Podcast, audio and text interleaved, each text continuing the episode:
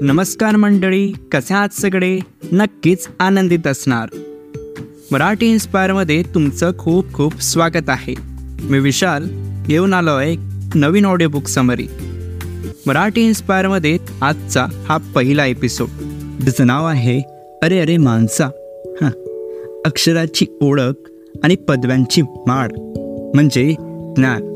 हा फार मोठा गैरसमज सगळीकडे पसरला आहे. वास्तविक ज्ञानाचा साक्षरतेशी काहीही संबंध नाही.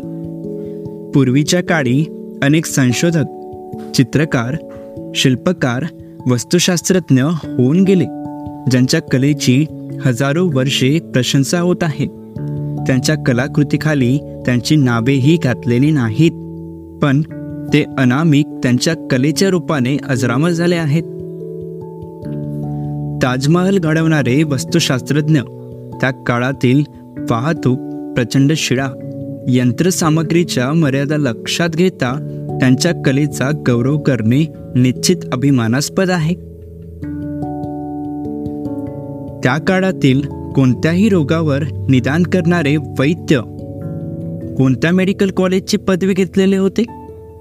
गावोगावी झाडापाल्यांची व कंदमुळांची औषधे देणारे धनगर किंवा रांगडे आदिवासी कोणत्या महाविद्यालयात शिकले? फार कशाला? हॉटेल मॅनेजमेंटच्या चेफचा कोर्स न करता आपल्या आजी आई आत्या ज्या प्रकारची पुरणपोळी कोथिंबिरीच्या आळूच्या वड्या थालीपीठ करायच्या त्या आज भल्ल्या भल्ल्या डिग्रीधारकांनाही जमत नाही. या सगळ्यामागे कलेचा ध्यास होता. एकाग्रता होती. जे करू ते उत्तम दर्जाचे करू ही शिकवण होती. कोणाच्या तरी हाताखाली नम्रतेने घेतलेले संथा होती. आपले कौशल्य कोणाच्या तरी पायी अर्पण करण्याचा अर्पण भाव होता. मानवजातीचे वेगळेपण आपल्या अंगाच्या उपजत गुणांनी समृद्ध करण्याची आकांक्षा होती. म्हणून साधनांची कमतरता असताना त्यांनी उंची गाठली. कारण साधनेची उणीव नव्हती या गोष्टी कदाचित प्रयत्नाने प्रयासपूर्वक व सवयीने जमल्या म्हणता येईल.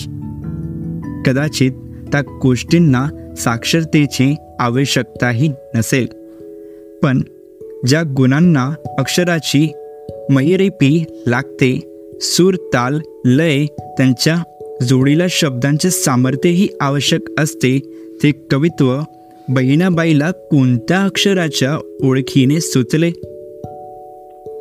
त्यासाठी निसर्गाशी एकरूप होण्याची साधना आणि आपल्याबरोबर किड्या मुंग्यांपासून पशुपक्ष्यांपर्यंत जगणाऱ्या सर्व जीवांशी प्रेम करावे लागते.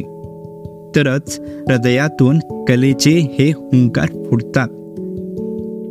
भूक भय निद्रा आणि मैथुनाच्या पलीकडे जाऊन जो विचार करतो तोच खरा माणूस असतो. दुर्दैवाने आज आपण माणूस महाविण्याच्या योग्यतेचे राहिलेले नाही. कारण या चार खांबावरच आपल्या दुर्दैवी आयुष्याचा डोलारा उभा आहे. यातून फक्त जगणं एवढंच करतं जगण्याचा व्याज बाकी काही करू देत नाही. मग इतर प्राण्यांच्यात आणि मनुष्यात भेद उतरत नाही. निदान भूक भागल्यावर प्राणी गप्प तरी बसतो ते देखील माणूस शिकत नाही. त्यामुळे प्राण्या आपलीकडे पोचलेली आपली भूक सर्वांची झोप उडवणारी समस्या होऊन बसली आहे. निसर्गातून मिळणाऱ्या गोष्टी सर्वांच्या मालकीच्या आहेत. त्याचा प्रामाणिक वापर व्हावा. आपले पोट भरण्या इतकेच मिळवावे मी समाधानी झाल्यावर आजूबाजूला पहावे. ही सहज जीवनाची गरज हजारो वर्षांच्या सहानुभूतींवरही माणसात कशी उतरत नाही याचे आश्चर्य वाटते. म्हणून कदाचित बहिणाबाई अरे रे माणसा कधी वशील माणूस असं असावी. एकत्र रहा वाचत रहा लगेच शेअर करा फॉलो करा आणि मजेत राहा.